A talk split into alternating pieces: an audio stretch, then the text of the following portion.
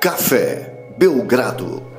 Amigo do Café Belgrado, sexta-feira santa e hoje tem mais um podcast Café Belgrado falando de playoff. Lucas, sexta-feira santa pode ter podcast, não pode não? Pode ter podcast, Guilherme. Evitamos apenas gravar na madrugada sem lei, né?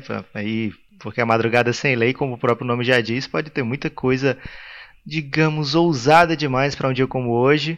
E ao mesmo tempo, os jogos da NBA também acabaram por respeitar demais a Semana Santa, Guilherme, e não causaram aquele caos típico de um playoff, né? Tem razão, Lucas não teve nenhuma nenhum comportamento desviante da madrugada, né? Você sabe que na madrugada as pessoas cometem coisas que elas não fazem de dia. E nesses playoffs aconteceu tudo que costuma acontecer de dia mesmo, pelo, pelo menos essa virada de quinta para sexta aí. O Golden State abriu 31 pontos e não tomou a virada, curiosamente, aí, não, não mantendo a tradição de tomar grandes viradas quando estão envolvidos números 3 e 1. É, o San Antonio Spurs vence de novo, não tem nenhuma novidade em San Antonio e Popovich vencer em jogos em playoffs, né? É uma, uma coisa das mais comuns. E teve o um jogo assim que abre a rodada. Essa aí dá para dizer que é uma boa história, né, Lucas? Porque tinha o Embiid, é, que era grande peça do Philadelphia 76ers, o time estava pressionado, o Embiid não joga, o que era uma grande tensão sobre a possibilidade de quando isso acontecer, como é que o time reagiria. E o Philadelphia, mesmo muito é, uma estratégia assim, num desafio assim muito perigoso, conseguiu manter o, o rendimento aí, vencer um jogo importante. Se for para ver dos três jogos de ontem, esse primeiro foi o mais interessante, não foi não? Hum, não sei, eu, de, eu, achei todos os três interessantes, assim, não vou, não vou desdenhar não, Guilherme, porque playoff é playoff. O resultado, Lucas. Agora, é, de jogo, assim, pelo menos, a expectativa primeiro, né? O Brooklyn já rouba o primeiro jogo lá em, em Filadélfia, conquista o mando, né? Rouba o mando, e aí volta para casa e olha a notícia, Embiid não joga. É, tudo bem que ele já estava jogando de uma maneira que não era uma, aquele Embiid 100% que a gente está acostumado a ver, né? Que, que destrói a porra toda. Opa! Não estava na madrugada, Guilherme, me confundi. Que destrói a zorra toda. Então, o Brooklyn Nets tinha, digamos assim, uma boa chance de confirmar o mando, né? De manter a liderança na série. Mas aconteceu o seguinte, Guilherme: quando você tem um elenco recheado como é o Philadelphia, muitas vezes quando você tira um dos jogadores, os outros tendem a preencher esse espaço, né? Não, não é assim, tirando o Embiid não quer dizer que o Philadelphia vai ficar fraco. É, ainda mais com o jogo contra o Brooklyn Nets, que não é um dos principais candidatos do leste, o Philadelphia consegue ainda assim manter uma superioridade técnica para cima do Brooklyn. Né? É, ontem contou, por exemplo, com um jogo inspiradíssimo do J.J. Redick, que forçou, principalmente assim, por a mão dele estar muito calibrada, muito quente, tanto dele como do Tobias Harris da linha dos três pontos, a fazer com que o técnico do Brooklyn falasse o seguinte durante naquelas entrevistas durante o jogo que tem nos Estados Unidos, né? Poxa, eles não estão deixando eu defender do jeito que eu quero defender. É, principalmente por conta do J.J. Redick. O J.J. Redick estava é, causando esse desequilíbrio completo na defesa do, do Brooklyn Nets. E é curioso porque apenas J.J. Redick e Tobias Harris acertaram bolas de 3, Guilherme, ontem. Eles, eles combinaram para 11 de 15 de 3 pontos. E o resto do time do Philadelphia, 0 de 12. É, então, eles dois realmente foram o ponto de desafogo do ataque do Philadelphia. E aí, meu amigo, tendo um desafogo, Ben Simmons vai deitar. O Ben Simmons, que andou se metendo em polêmicas com vários jogadores do Brooklyn, é, não só ele é, sendo agressivo nas entrevistas, mas também o Brooklyn, jogadores do Brooklyn sendo agressivos do outro lado, né? O Jared Dudley falando, por exemplo, que ele é um jogador mediano na meia quadra. é, ele, é, ele é muito bom na, no contra-ataque, né, em transição, mas na meia quadra ele é mediano. É, isso não pegou bem com o Ben Simmons e o Ben Simmons respondeu com 11 de 13, Guilherme, nos arremessos de quadra e 9 de 11 da linha do, do lance livre. Só faltou ele meter uma bola de 3 para terminar de, de a sua noite terminar com chave de ouro. Mas foram 31 pontos e assim, assumindo completamente o protagonismo, né? Dizendo, opa, é jogo de playoff, não adianta você fazer isso, isso, isso, isso aqui, porque o meu time está preparado para isso, eu estou preparado para isso. É, vou dar o passe se for preciso, vou para dentro se for preciso. E aquela tática do Brooklyn Nets de dar 3, 4 passos de vantagem para o Ben Simmons, assim, de distância, não foi efetivo ontem porque ele estava muito agressivo. É lógico que quando o Embiid não joga, isso a gente falou no, acho que no podcast depois do primeiro jogo, né? Quando tá Ben Simmons e Embiid em quadra, fica uma geometria esquisita demais para o Philadelphia. Mas é, o Greg Monroe não melhora muito isso, melhora, Lucas? Mas ele não jogou o tempo todo, né, Guilherme? Ele jogou bem menos do que o Embiid. Um... É, se bem que nessa série o Embiid está jogando digamos assim, pouco tempo por conta da contusão, né? Mas o Monroe não, não, não, não, como é que eu posso falar? Ele não demanda a bola, certo? Ele vai arremessar o que sobrar para ele ali. Mas quando o Embiid está em quadra e o Simmons está em quadra, fica meio naquela, quem é que vai ser o dono dessa posse, né? E aí muitas vezes é o Embiid, que o Embiid é o melhor jogador ofensivo do Philadelphia, defensivo, enfim. O Embiid tá, tava num ano que se não fosse contusões, provavelmente ia brigar pelo MVP também, ficar no top 5. É, e o, o Ben Simmons estava com liberdade total para atacar e ele estava muito agressivo e sem o Embiid em quadra, ele mais ou menos que sente a responsabilidade de ele ser o agressor é, e acabou contribuindo com um jogaço para o Philadelphia.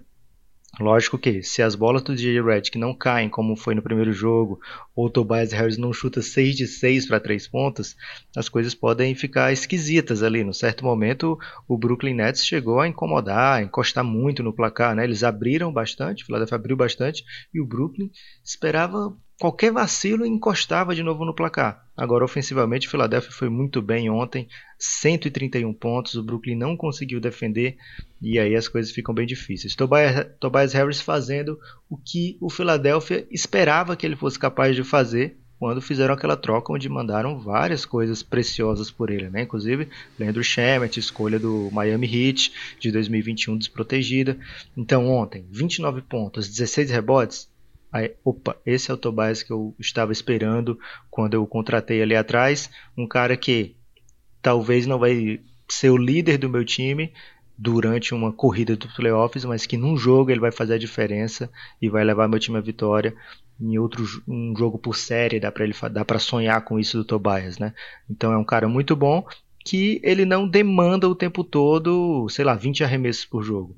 Mas no jogo que precisa, ele tem os 20 arremessos para contribuir e ajudar muito o seu time. Lucas, da série Perguntar Não Ofende, o que é uma grande canalice, porque perguntar, quando a pessoa fala isso, ofende sim. Se o Ben Simmons é mediano, o que é Jared Dudley? O Jared Dudley é agente na NBA, Guilherme. Já defendi esse ponto de vista aqui várias vezes. é a gente que se esforça muito. Tá ok, então. É, ok, né? O... a série, então, 2 a 1 para a Filadélfia, com o mando de volta, é, as coisas vão se estabilizando. Acho que ontem foi um, um resultado muito triste, assim, para o Brooklyn Nets. Ele sentia a porta aberta ali, né? Você tem a oportunidade de enfrentar o Philadelphia com 1 a 1 nos playoffs, jogo, jogo 3 em casa. O Embiid não joga e você não aproveita essa oportunidade.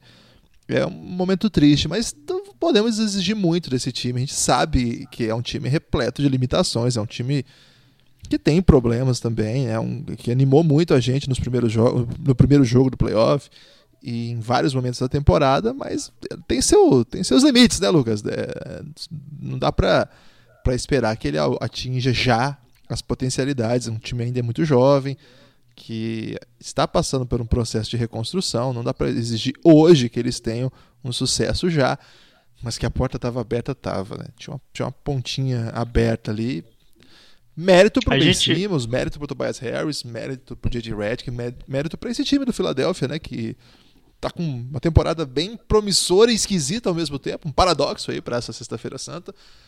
E que ao que parece retoma aí a, a vantagem. Vamos ver, né? Porque agora vai ter mais um jogo e se eles vencerem em Brooklyn, aí se desenha para fechar em casa. Agora, se perde o próximo jogo, e não, não é improvável que isso aconteça, a série dá uma encrespada de novo. Você acha que tá com um cara mais de série que agora caminha pro final ou com uma série que ainda vai longe, Lucas?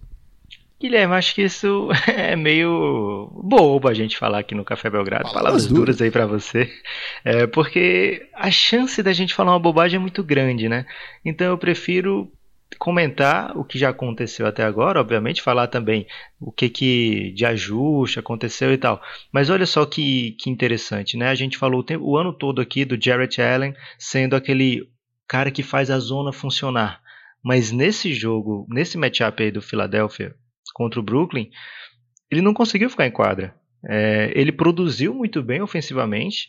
Ele acertou, por exemplo, ele fez 15 pontos em 21 minutos. Mas o time com ele é, o, o coach Atkinson não estava curtindo, né? Ele teve um plus-minus muito negativo ontem para o pouco tempo que jogou e o, o coach acabou escolhendo ali pelo Honda e Hollis Jefferson muitas vezes ser o, o center ou fazer aquela ousadia lá com o Jerry Dudley. Ele tentou vários tipos, o Ed Davis também, lógico, né? Mais poucos minutos.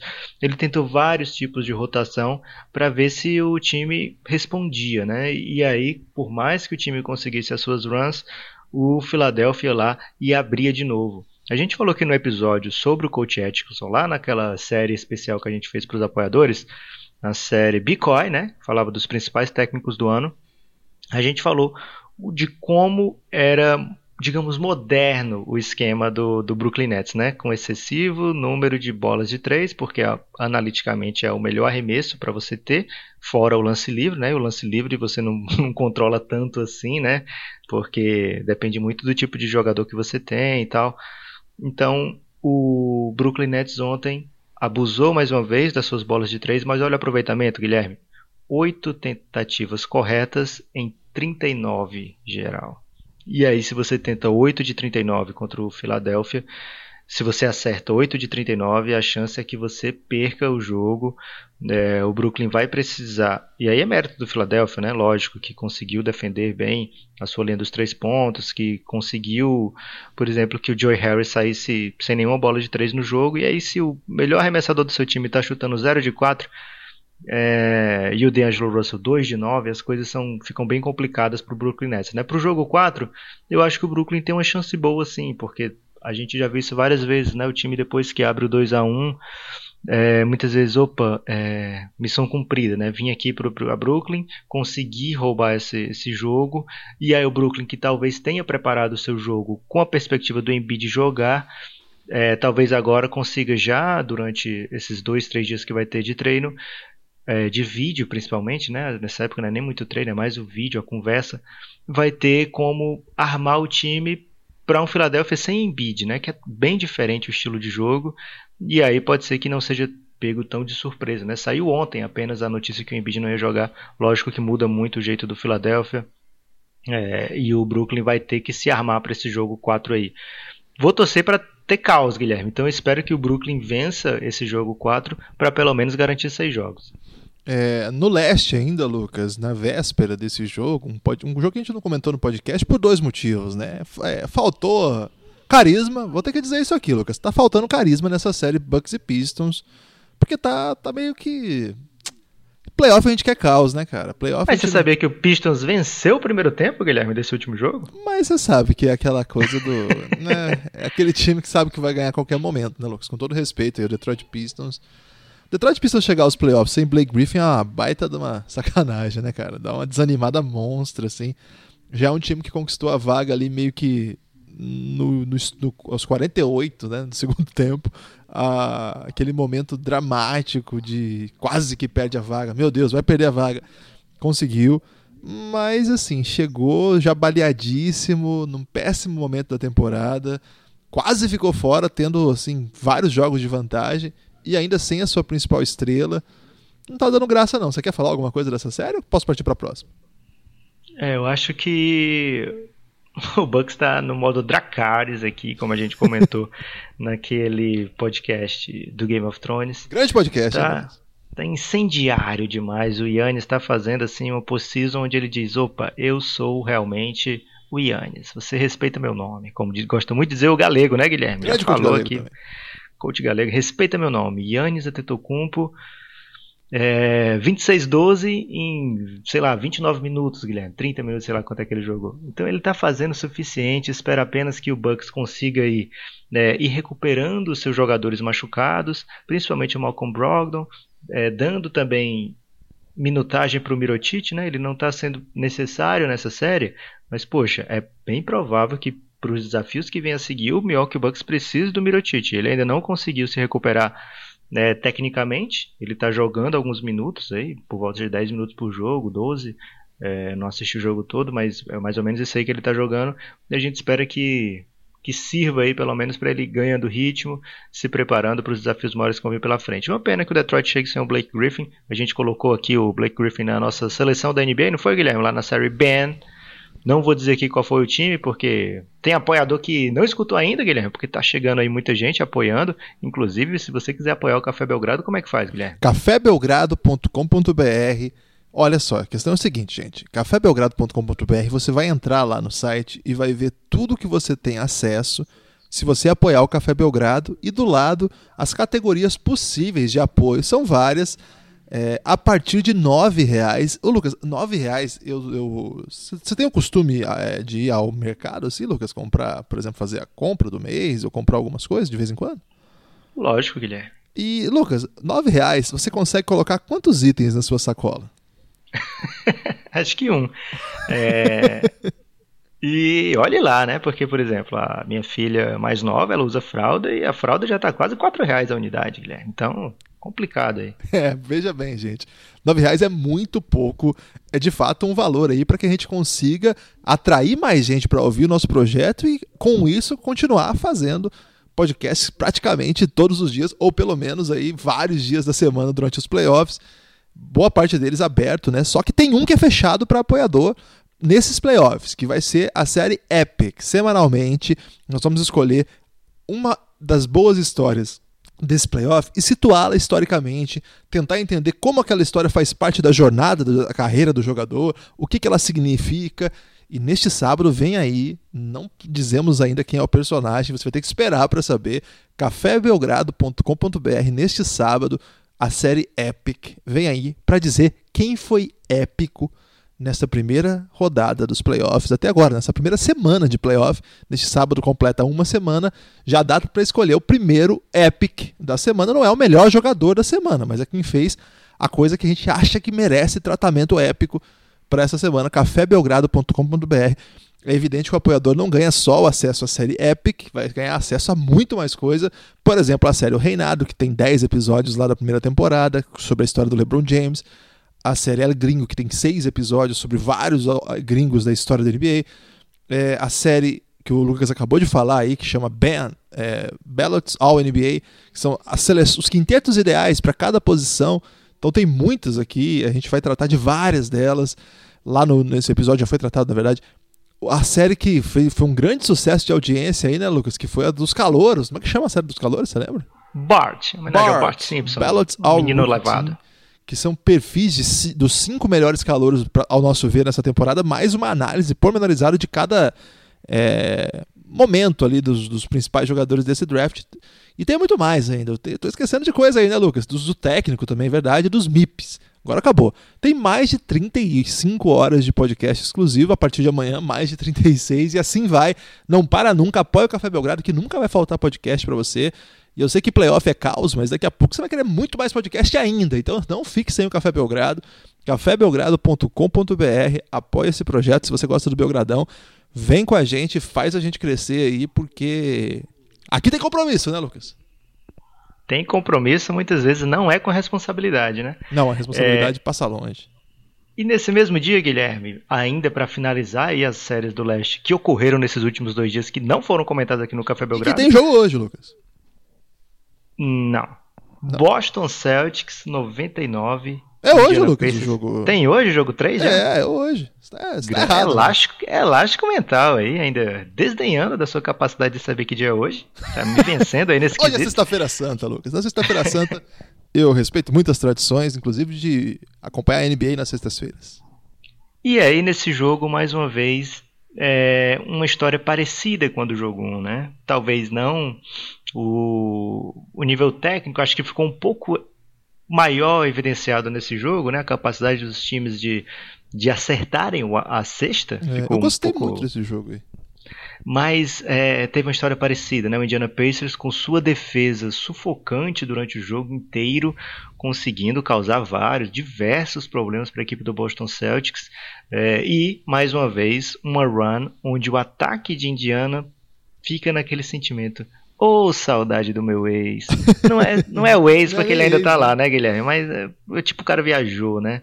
É, veja bem, meu bem. É, o Indiana Veja bem, simplesmente, bem é Guilherme, ruim, Lucas, porque nessa música aí, a mulher arranja alguém pra confortar enquanto ele tá fora. Mas esse alguém é a saudade, Guilherme. Ah, ok. Você caiu no elástico da música? Caí. É, o, o Indiana Pacers passou o quarto quarto, assim, uns oito minutos do último quarto, sem pontuar, né? Tinha feito três pontos e o Boston é, conseguindo a virada nesse período. Então, poxa vida, mais uma vez o Indiana sofrendo pela incapacidade do seu ataque, principalmente por não ter aquele cara que é capaz de quebrar todas as linhas, né? Digamos assim. O Oladipo tem um faz uma diferença monstra na equipe do Indiana, não é à toa que ele era um dos caras mais clutch da NBA, porque ele era muito cobrado nesses momentos do clutch, porque ele era o cara capaz de ser clutch dentro desse time do Indiana, né? Ele é o cara que demanda a marcação, demanda da marcação do adversário que eles se adaptem, né? Que eles joguem um, um double team, um triple team e aí deixem alguém livre. Sem o Oladipo, muitas vezes eles recorrem ao Bogdanovic e com todo o respeito que eu tenho ao Bogdanovic, Guilherme, ele não é nem o melhor Bogdanovic da NBA. Então fica complicado para o Indiana e nesse último quarto do jogo a gente viu o quanto complicado ficou, né? É, o, a parcial do último quarto foi 31 a 12, mas é mais grave ainda do que parece, porque na verdade foi 30, é, esse 31 a 12, essa diferença aí de 19 pontos, ela foi praticamente estabelecida nos 6, 7 minutos finais, assim. Tava no pau a pau, e aí de repente o Boston faz uma run, assim, acho que de 14-0, 16-2, uma coisa assim, bem absurda, assim, bem fora do normal. E, mas eu gostei muito desse jogo. Eu acho que ele mostrou algumas coisas que a gente ainda não estava pronto para ver. Assim. É, primeiro, o Pacers jogando ofensivamente em bom nível, mesmo com as limitações óbvias de não ter o seu principal pontuador, etc. É, outra coisa, o, o estabelecimento assim de um Boston ao redor de Kyrie e Jason Tatum. Faz quanto tempo que a gente está esperando isso, né? Desde quando o Tatum explodiu nos playoffs do ano passado, a gente ficava pensando, quando o Kyrie voltar, esses dois juntos vai ser maravilhoso, etc. Falei duas vezes, etc. Eu prometo parar de falar, etc. É... Ô, Guilherme, mas eu te pergunto, não, não te atrapalhando, quer dizer, sim te atrapalhando, mas não querendo te atrapalhar, para você continuar o seu raciocínio. Essa predileção aí por Kyrie Irving e Tatum, você acha que foi algo é, pensado ou algo de acordo com quem estava quente? Porque os caras é, chutaram 46 bolas somadas, né? O time do, do, do Boston chutou 84, então eles chutaram mais da metade dos arremessos do Boston foi dessa dupla. Você acha que é algo assim meio premeditado? Não, vamos explorar Kyrie Irving e Tatum, que eles são nossa melhor opção para esses playoffs. Ou é algo assim, caramba, a gente não pode perder aqui pro Indiana, é, me dá essa bola aqui que eu resolvo. Eu acho que essas coisas se impõem, né? O jogo impõe. Eu acho que não é exatamente um plano de jogo fazer isso não, Lucas. Eu acho que o Kairi tem feito isso ao longo da temporada, né? Até em detrimento a um bom comportamento coletivo, vamos dizer assim. Ele tem é, individualizado em vários momentos, ele coloca estatísticas monstruosas e um jogo de, de time que não se sustenta, assim. Várias vezes a gente viu. A, torcida do Boston Celtics é meio pistola com o Kyrie, é até engraçado isso, né? Mas, assim, ninguém duvida do potencial clutismo do Kyrie Irving, foi um dos melhores jogadores clutches que a NBA viu nos últimos anos. É, só que a gente chegou aqui, eu inclusive, cheguei a falar aqui que eu temia pro Kyrie nos playoffs, não por não acreditar que ele pudesse ser clutch, mas porque esse ambiente do Boston estava muito esquisito. Eu ainda não sei se ele não vai ainda voltar a ser esquisito. A gente precisa ver o que vai acontecer. É, a próxima série vai ser bem mais pesada que essa. Eu já estou aqui é, dizendo que o Boston vai passar. Não sei. É provável que sim. E a próxima vai ser vai ser mais desafiador e talvez exponha todas essas questões internas que colocam, então, inclusive o Lucas a fazer essa questão. O Jason Tatum é outro caso desse tipo, assim, porque ao longo de todo o ano a gente até usou aqui o termo involução, né? Um jogador que evoluiu esse ano, o Jason Tatum, voltou com uma vibe meio errada, foi treinar com o Kobe Bryant na off-season, a gente voltou brincando que ele queria agora chutar todas as bolas, mamba mentality, e não casou com o tipo de jogador que ele é. E nesses playoffs, aos poucos, eu tô re revendo assim, o Jason Tatum dos playoffs passados. O Romulo, na transmissão, até brincou que é o playoff Tatum, né? Que na verdade no ano passado também foi assim, né? temporada regular, ok, mas nos playoffs monstruosos, fenomenais, o que deu a impressão pra gente que o basquete bailarino do Tatum era o que era o Tatum. Será que o Tatum é, entendeu que playoff é outra coisa. Tem uma, um momento do jogo que é decisivo, que ele, em vez de fazer um arremesso marcado, ele encontra o Gordon Hayward livre embaixo da cesta para decidir a partida. É uma, é uma bola clutch ali no, no, nos momentos finais. Essa bola, muitos analistas, muitos torcedores do Boston Celtics também é, identificaram como um momento em que o Tatum é, não, é, não, é, exatamente um momento, mas assim, um símbolo de um Tatum de volta que joga pro time, que não tá preocupado assim em ser o Tatum mentality, sei lá. Não sei, vamos ver. É uma série, é uma série acessível ao Boston Celtics e mesmo sendo uma série acessível, nós estamos falando de um jogo que o Kyrie teve que fazer 37 pontos e várias dessas bolas absolutamente mágicas. E ele é incrível, né, Lucas? Vamos falar aqui, o Kyrie ele é um dos caras mais habilidosos que eu já vi e ponto. Não é desse momento, não é da sua geração. Ele é um dos caras mais habilidosos. Ele é inacreditável o que ele é capaz de fazer. Agora, você precisar de 37 pontos para vencer o Pacers em casa, num jogo 2, em que você tá com as costas na parede porque os Pacers está chegando forte, eu acho que assim, é uma boa notícia, mas que traz consigo um, uma red flag. Gostou do inglês desnecessário em plena Sexta-feira Santa? Pode inglês desnecessário na Sexta-feira Santa, Lucas? Pode, Guilherme. Sexta-feira Santa em todos os países do mundo. Inclusive nos países onde se fala o idioma inglês. Pô. Tem red flag? É... Tem red flag. Agora sim, você olhando o elenco, o time titular principalmente do Boston, eu acho que não, não é para fugir muito de Kyrie e Tatum não, porque você tá jogando agora com o Al Horford, lógico, né? Ele é muito capaz de pontuar, mas o, qual é a principal carta do Al Horford? É a defesa. defesa. E Você tem o Aaron também. Baines, o Aaron Baines que ele pode fazer umas cestas ali, meio no folclore, às vezes até uma bola de três, mas ele tá ali pra, pra causar, né? O Aaron Baines pra tá dar, ali pra... Pra dar barrigada. pra ser aquele cara que deu uma confusão, o Aaron Baines é o primeiro a chegar do seu lado, assim. O que é que tá acontecendo aí? Mas ele é bom, hein, Aaron Baines. É, tem o folclore ele, dessa ele é frase, bom nisso. ele é bom jogador. Não, lógico, ele é bom jogador, mas se você está nos playoffs, você vai ter contribuições, digamos assim, espaçadas do Aaron Baines. Ano passado ele fez um jogaço contra o Philadelphia, que até ficou aquele momento, quem é melhor, Aaron Baines ou Embiid, né? Mas no geral ele, ele é discreto, né? Principalmente ofensivamente.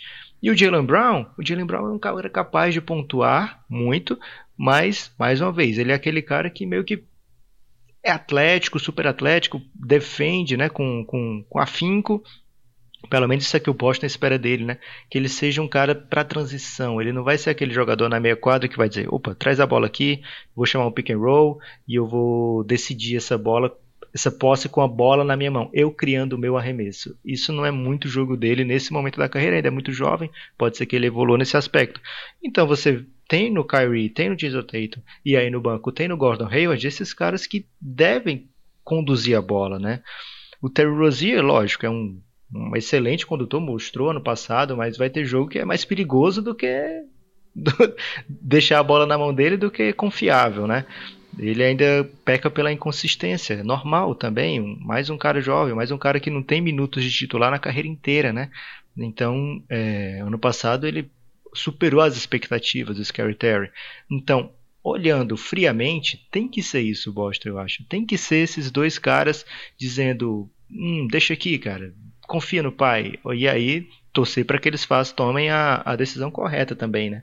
Agora, eu tenho uma teoria de por que, que o Tatum tá com esse momento de confiança agora, Guilherme. E eu acho que vai durar todos os playoffs aí. Por que, Lucas? Ele colocou na casa dele um quadro ele pegou uma foto daquele momento, imprimiu um tamanho meio gigante e colocou no quadro da sua casa. Todo dia ele vê. Ele enterrando em cima do LeBron James. Você acha, e aí acha ele que isso olha, dá confiança para as pessoas? Para as pessoas não, mas para ele ele acorda, caralho, enterrei no LeBron. Olha o que eu fiz, cara. Eu vou dominar hoje. Quem é que, eu, quem é que vai marcar hoje? Bogdanovich? Ah, deixa comigo. É, então, esse grande momento aí de sapiência de quem deu essa ideia pro Teita. Por que você não imprime aí e vê todo dia você enterrando na cara do LeBron?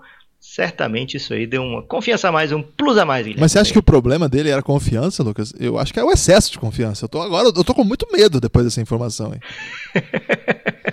Vamos para frente, Guilherme? Vamos chegar no Oeste? Agora? Vamos lá pro Oeste, no, nesse mesmo dia aí que teve esse, esses dois confrontos aí, do, marcado pelos dois confrontos do Oeste, é, Celtics, e, é, Celtics Pacers, Bucks e Pistons. Momento elástico aí, porque é leste, né? Leste, per perfeito. É, Sexta-feira Santa, Lucas. Às vezes a gente É, pode errar também. E não pode ser criticado pelo amigo, ok? Ok. Rockets okay. e Jazz, Lucas. É, esse jogo é, tinha certa expectativa, confesso para você que estava curioso.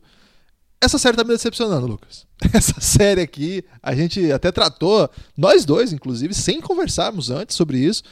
Consideramos essa série a provável Batalha dos Bastardos, lá da série Game of Thrones, como a grande batalha desse primeiro round. E o que sobrou foi pura decepção, Lucas. Até agora o James Harden não deixou que virasse batalha dura, não. É uma, tá uma batalha bem tranquila, daquelas que o dragão chega e bota fogo em todo mundo.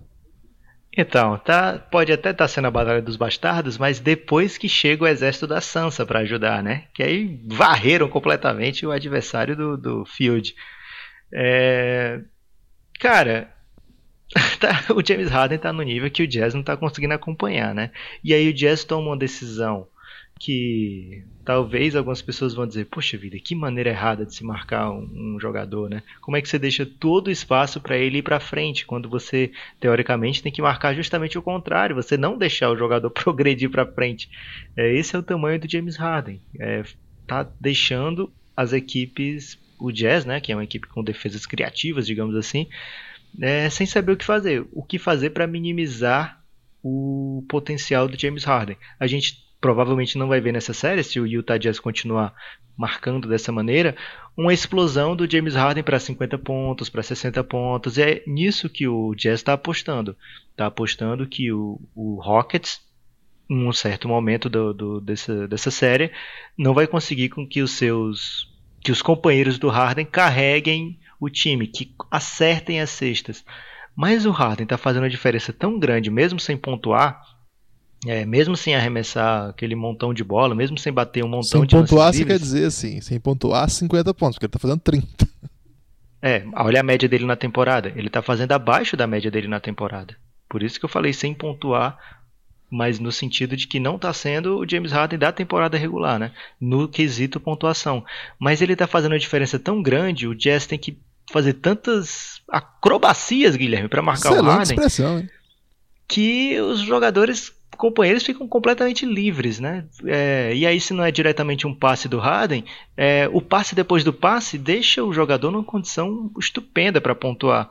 Então, não sei se o Jazz vai continuar empregando essa tática, digamos, um pouco kamikaze para defender o Harden, mas que até agora não teve série, não teve disputa, até agora não teve nenhum momento que a gente pensou, opa, acho que o Jazz vai levar esse jogo. É, no, então não teve, né? Então, se o, o, Jazz vai continuar assim, não sei se é o caminho correto. Talvez até eles consigam, Guilherme, um certo sucesso aí pra frente, mas vai ser tipo assim: final do jogo 4, já tá 20 pontos de vantagem pro Houston e opa, agora encaixou. Mas aí pode ser tarde demais, Guilherme. É, o, Rockets nesse jogo aí, ele encerrou o jogo no primeiro quarto, né? Foi, abriu 20 e ali ficou. E tá engraçado agora, Lucas, que o pessoal tá da internet, né, do, do Twitter, lá no Giannis. Um abraço pro povo do Giannis. Grupo institucional de apoio, negando o nosso inimigo sono. Brilhante, já com 92 membros, Lucas. o Giannis está enlouquecido nesses playoffs, né? Não tem, não tem jogo que não tem comentário em tempo real. E você tá conseguindo acompanhar o caos lá do Giannis?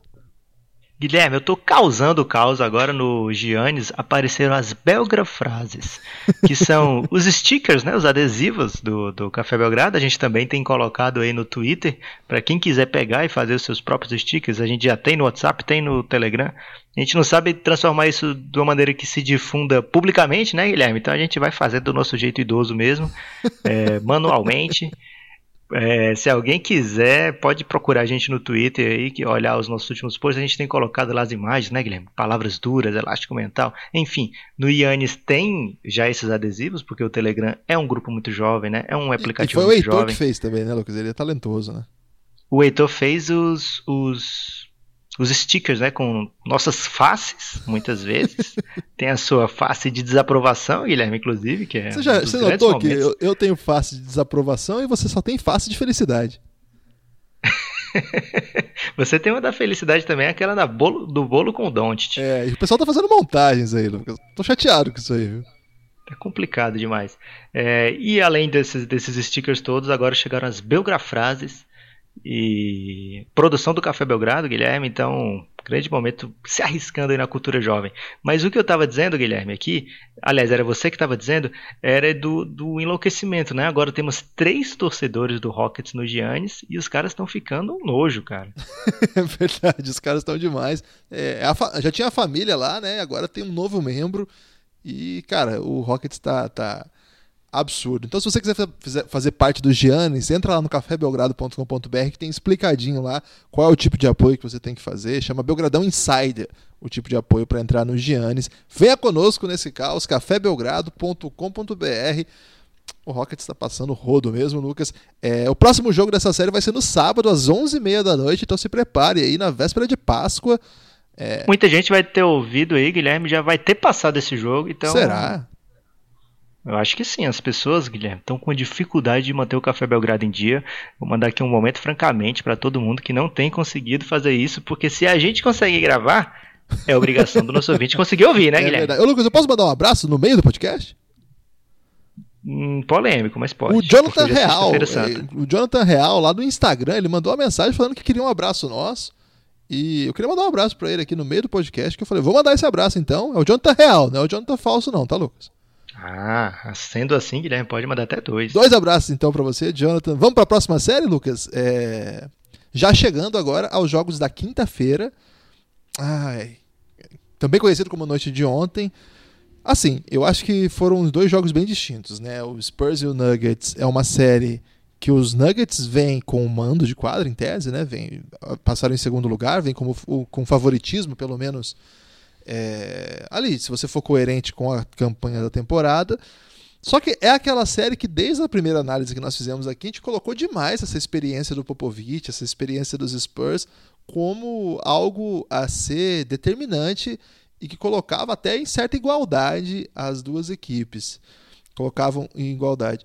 Aí no primeiro jogo, é, lá, no, lá em Denver, no o Colorado. Spurs vai e vence o jogo. No segundo, quase vence de novo, né? A gente até disse aqui no, no último podcast que os Spurs dominaram três quartos, sete quartos dos, dos oito da série, embora a série tivesse um a um. E ontem, de novo, né, uma grande vitória do San Antonio Spurs, uma vitória aí que teve como protagonista Derek White, uma atuação memorável, né, melhor atuação da carreira, dominante, né, assim, passando o rodo em todo mundo. Lucas, o Spurs abriu 2 a 1 vai ter o próximo jogo em San Antonio. É, o Denver tá na parede, Lucas. Vou ter que falar isso aqui. Guilherme, o Rafael Giuliani, que também tá lá no Giannis, é um torcedor do, do San Antonio Spurs muito fanático. E do Vasco também. Ele quer saber o seguinte: quando é que você, Guilherme, vai falar assim, caramba, esse Derek White já passou aí o popovitismo e é realmente um cara pra gente olhar com muita atenção, com muito carinho, com muito cuidado? Ele tá querendo saber se vai ser nessa série ainda, Guilherme, ou se vai ser quando o San Antonio varrer aí o Portland ou o Oklahoma. Essa é a expectativa dele é, em relação ao seu Derek Whiteismo. Cara, que teste, hein, Guilherme? Que jogador, que, que momento para ser um fã do Derek White. Eu acho tá... que já tem que mudar a chavinha, porque ontem ele ganhou um elogio público do Manu Ginóbili, Lucas. E quem ganha elogio público do Manu Ginóbili, acabou pra mim. É, já é lenda, já. Tá bom. É, então se rendeu aí finalmente. O problema, Lucas, logo, logo, na sequência o Ginobili escreveu assim: Ah, e eu também sou muito fã do Jacob. O do Jacobão? É, o Jacozão? Você também é. Então Exatamente. Então, também, né? então tem essas duas informações aí que o Ginobili ficou empolgadíssimo. Uma atuação magistral mesmo, né? Assim, a gente fala. É, é até legal você falar isso aí, Lucas, porque fica parecendo que a gente quer estar do lado oposto ao do Derek. Cara, o Belgradão não tem isso, cara. Não tem isso. Agora, o que a gente tem aqui é saber que o Popovich é uma lenda do caramba e que jogadores com ele excedem as expectativas. Mas, oh, cara, se ele continuar com o Popovich a vida inteira e jogar sempre assim, ele vai ser Hall da Fama. Porra, então tá bom.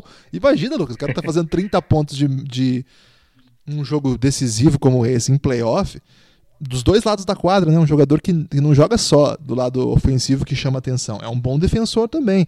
É, excedeu Ele tá causando muito problema pro Jamal Murray, muito, cara, né? Muito excedeu as expectativas e tá rendendo, tá rendendo em altíssimo nível. Quanto disso é dele, quanto é do... Não tem isso, na verdade. O que tem é um resultado que a gente tá vendo aí em quadra. É um cara que ninguém apostou o suficiente para escolher antes.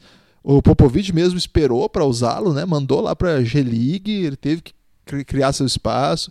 O time teve uma série de lesões e trocas e reformulações e aposentadorias para que ele pudesse ganhar tempo de quadra.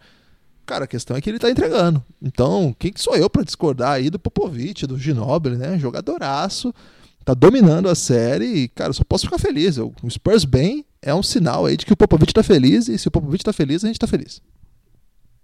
Fale por você, Guilherme. É curioso como o time titular do Denver não está se criando de jeito nenhum. Quando entram os titulares, é vantagem completa do San Antonio Spurs. Ontem o, o time do Denver teve seus bons momentos com Monte Morris, com Malik Beasley, mas assim, não são jogadores que vão entregar o tempo todo, né? Então eles precisam é, que os titulares continuem quando eles botam, quando eles montam uma run assim, né, que deixam mais ou menos encostado. Precisa os titulares entrarem e conseguirem manter o nível, mas o problema é que quando está jogando o quinteto do Denver, o San Antonio meio que já encaixou o jeito de marcar esses caras. Não sei se é isso, não sei se, se é. Você não acha que não pode ter a ver assim com uma grande dificuldade do San Antonio Spurs por conta do seu banco? Cara, porque se você pegar, por exemplo, o plus-minus, que é uma estatística polêmica, mas que dá para informar pelo menos alguma coisa. O Patrick Mills, quando ele tá em quadra, no jogo de ontem, ele ficou com menos 13, velho. O Patrick Mills, a torcida do San Antonio Spurs, tá querendo agredi-lo. Até sou contra a agressão, mas tá querendo agredi-lo. O Donatas Monte Junas, Lucas, ele jogou só. Acho, ah, coitado, minutos. ele jogou ali não tava valendo nada mais. É, e plus minus dele foi menos 10. E assim, ele foi do banco dos Spurs, aqueles que os que assim, o quinto que jogou. Quem joga ali é o Rudy Gay, é o Michael Bellinelli. Então assim, eu até entendo que tem uma rotação, mistura titular com reserva, tal, mas eu acho que os caras do banco dos Spurs, eles não estão conseguindo contribuir. Você acha que é mais mérito do banco do Denver, assim, da rotação do Denver, da segunda unidade, para usar um termo que faz mais sentido? Ou não tem um pouquinho também de grande pebagem aí de Patrick Mills e sua turma? É lógico que o banco do San Antonio não está sendo o que está carregando o time para as vitórias, Guilherme. Mas o banco. É que o banco está na quadra, né, Lu? É titular. mas o banco. Do... Excelente. O banco do Denver, ele tem os seus méritos, sim. Principalmente Monte Morris, Malik Beasley, eles entram e causam um. Eles mudam um pouco o jeito do Denver jogar, principalmente porque quando é a equipe titular, digamos assim, né? O Jamal Murray, o Gary Harris, eles são armadores que jogam mais sem a bola, porque o Jokic ele é o centro das atenções quando ele está em quadra. Quando o Monte Morris entra, por exemplo, ele domina muito a bola, né? Ele é aquele armador que fica o tempo todo com a posse de bola. Então você vai ver a maioria dos jogos, ele é o segundo líder em assistências do time, né? Depois do Jokic. É... e o Malik Beasley é um cara que que é carudo demais esse menino, né? Ele entra ele fala, vou meter essa bola aqui, não tô nem aí. E ele normalmente tem um ótimo aproveitamento nos seus arremessos, ele é um cara que não, não se esconde, né? Ele cresce nos jogos, ele tá tendo muito mais sucesso do que o Will Barton, por exemplo, nessa série. Então é importante que o Denver tenha esses caras no banco, né? Não é simplesmente dizer, não, ele tá melhor que o Will Barton, vou colocar ele no time titular. Eu acho que não, acho que o, o, a identidade do Denver passa muito por ter esse banco muito forte.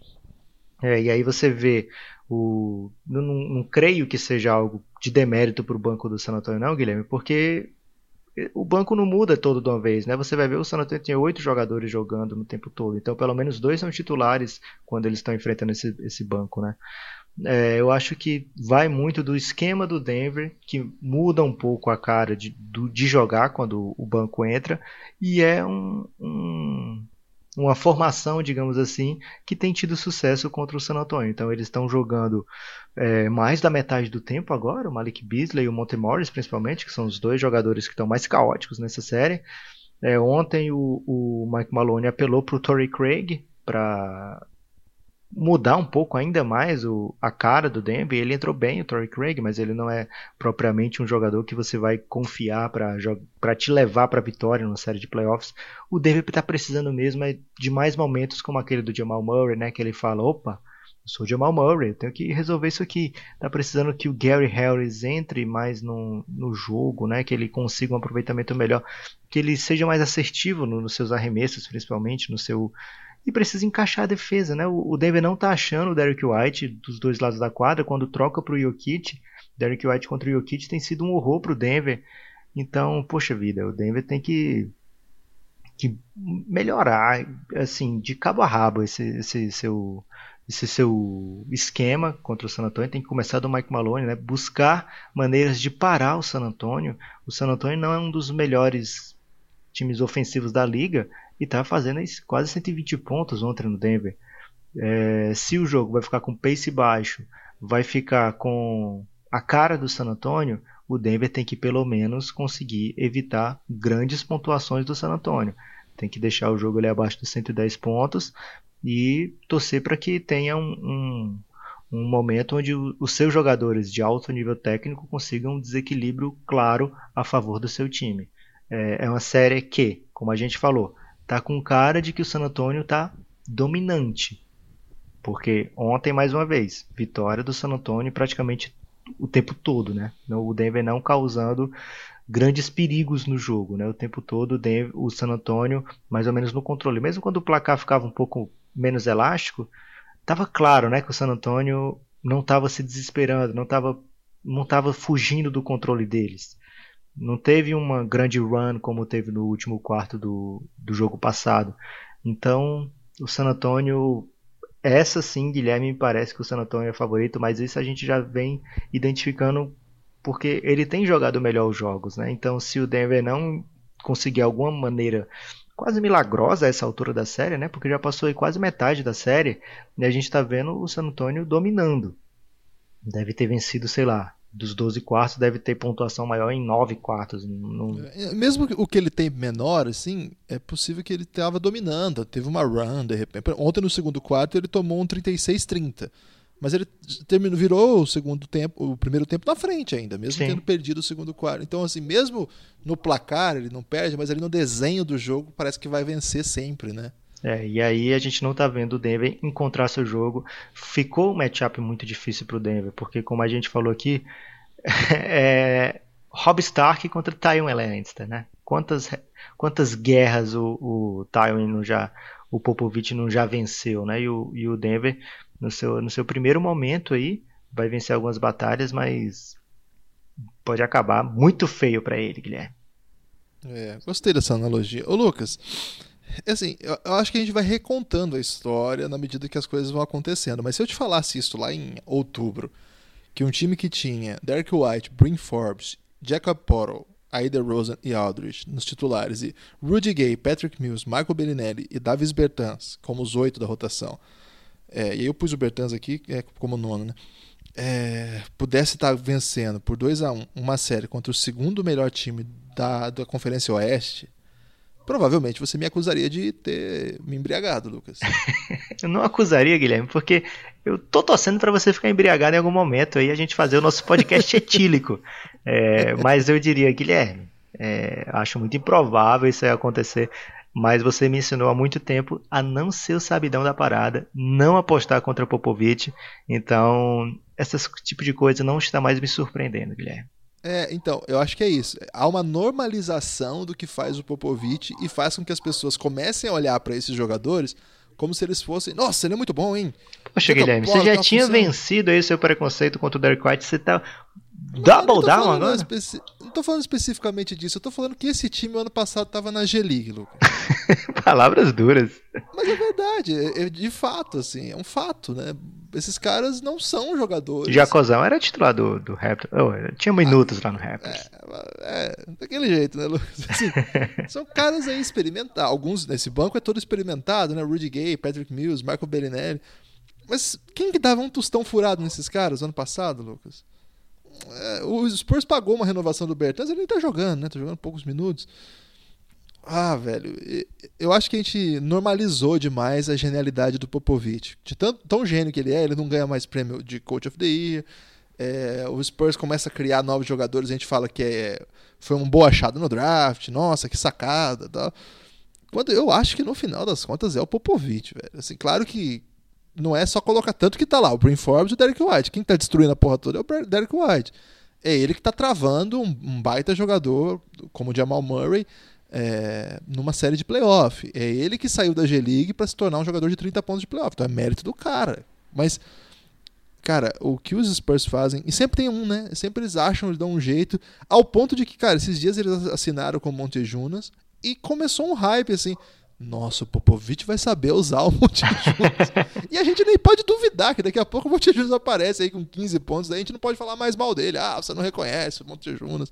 Mas é o que acontece, velho. Então, a gente vai continuar normalizando a genialidade. Eu não gosto de normalizar a genialidade, igual eu faço com o Curry, né? Que toda vez que ele destrói, eu venho aqui e falo, esse cara é um gênio da porra e a gente não fala disso. Eu tenho que falar do Popovich também. Por isso que eu sempre eu acho que é um caso. É, esse seu exemplo é genial por isso, assim, do, é uma batalha vencida por um, um, velho experiente em batalhas, né? É um e eu gosto dessa analogia, mas ainda prefiro a minha lá do Game of Thrones, que é o grande rei da noite, né? Sempre é, é um morto vivo que destrói a porra toda. Você acha que não vai e vai e sempre vai. E cara, é, é, é fenomenal. O que esses caras fazem, né? Essa nem é minha, né? É do Game of Zones lá do Bleacher Report, que batizou os Spurs de White Walkers e eles continuam destruindo mesmo mortos, né? Tá todo mundo aposentado, aposentou camisa, sentou numa rodinha. O Tony Parker tá em outro time voltou lá para fazer festinha. Tim Duncan na arquibancada, Ginobre na arquibancada, no Twitter, né? Ginobre nem vai pro jogo, tão idoso que ele é, ele gosta de dormir cedo, ele falou. É, Kawhi lá em Toronto e tá lá o San Antonio Spurs de novo, com dois caras que não sabem chutar de três como estrelas, com um cara que tava na G-League como a grande diferença de tudo Lucas, não dá para normalizar isso, velho.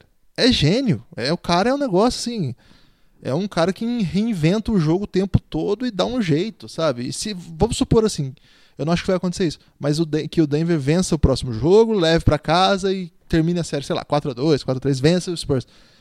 Para mim já excedeu. O Spurs já tem ido aos playoffs, tá fazendo um jogo duro de playoff. Uma temporada que ele perde basicamente todas as referências do time, todas, todas as referências, reconstrói do nada o jogador mais antigo da equipe hoje é o Patrick Mills, que é odiado pelo torcedor do San Antonio Spurs. Já tá fazendo isso no playoff, é coisa assim de digno de nota. Se esse time avançar então para semifinais de conferência, já é façanha, vamos falar a verdade aqui. Falei demais, Lucas, vamos pro Golden State. Guilherme, um grande momento respeita meu nome, né? Kevin Durant ele, ele ficou incomodado com as pessoas falando que ele, o Beverly. Esse cara ele tá com dificuldade, né, Lucas? Que o Beverly tava parando o Kevin Durant. Cara, ele deu uma entrevista muito serena ali, mas, poxa vida, eu sou o Kevin Durant, ele é o Patrick Beverly. E aí na quadra ele fez a mesma coisa, né? Eu sou o Kevin Durant, ele é o Patrick Beverly. Hum, o Curry com problema de faltas, mais uma vez. É, o Clay Thompson não sendo efetivo o tempo todo e mesmo assim Golden State abrindo grandes vantagens, sendo muito superior. Acho que é isso que a gente tem que esperar para essa série, né? Ah, deu a lógica. Não, esse aqui não tem o que falar, né? O time abriu. Começou o jogo, abriu 10, abriu 20. No primeiro quarto, né? Abriu acho que 15 pontos. Daqui a pouco tava 31 de novo. Chegou a ficar mais do que isso, aí depois o time rodou. Ah, assim, eu acho que o torcedor do Clippers que tinha uma expectativa de trazer o jogo de volta para casa e aí de repente fazer uma outra grande partida como aquela, que foi muito legal mesmo, né? A melhor partida, melhor história dessa primeira rodada foi aquela, aquela virada memorável. Mas não é todo dia, né? que, que, que, você vai vencer o melhor time da, da NBA depois de estar tá perdendo por 30. É, é, estranho falar isso, mas a, a, tendência da série é o Clippers perder de muito, né? É, o, que, o, o errado foi aquela virada. O, a lógica é isso aí. Não tem muito o que falar, não, Lucas. É, acho que caminha aí para um 4 a 1 daqueles. É, esse é o caso, assim, que todo mundo esperava que 4 a 0 Até o Isaac Lee, que é o cara que canta o Hallelujah. Sim, torcedor tem, fanático tem do Clippers, o... né? É, torcedor fanático do Clippers. Tem um episódio do NBA Desktop que eles vão numa cartomante lá para ler a sorte dos torcedores de cada time, meio no folclore NBAístico, assim. E a pergunta que ele faz pra cartomante é a seguinte: e aí? A minha varrida vai ser digna ou vai ser uma varrida daquelas humilhantes? ele não tava querendo saber se ia ganhar um jogo, você quer. Ele quer saber como é que foi a varrida, como é que seria a varrida. Um torcedor fanático do Clippers. Então, assim, é já fizeram muito, né? Tá bom. 4 a 1 vai ser digno pra caramba. A tendência é que isso continue nessa, nessa toada, e a não ser que o imponderável aconteça, a gente sempre coloca isso, porque primeiro já teve até uma lesão, né? O DeMarcus Cousins já não joga, está fora. E aí, uma lesão de uma dessas estrelas aqui, uma lesão leve que seja, que tire um deles do, do, do jogo, já dá uma complicada monstra. O Clippers é um time que é capaz de vencer, como já venceu. Mas a tendência não é essa. Acho que nem, essa série não tem nem muito o que falar, não. Você tem destaque final, Lucas? Meu destaque final, Guilherme, é o seguinte: apoie o Café Belgrado. Estamos aqui, acho que no sétimo episódio do playoff. Acho que é algo nesse sentido aí. É, e pretendemos ter muito mais, então ajude a gente a continuar animado nesse caos, Guilherme.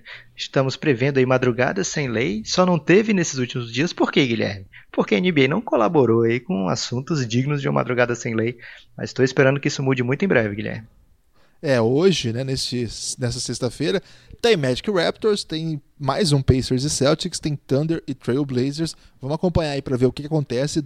A possibilidade bem interessante de dois times abrirem 3 a 0 ou pode ser que exista alguma reviravolta. Já pensou se o Magic ganha e confirma o, roubo do mando de quadra, abrindo 2 a 1 em casa? Tô curioso para esse jogo, vamos ver o que vai acontecer. A gente se fala e logo no próximo episódio, Epic, exclusivo para apoiadores, não fique sem cafébelgrado.com.br. Forte abraço. Forte abraço.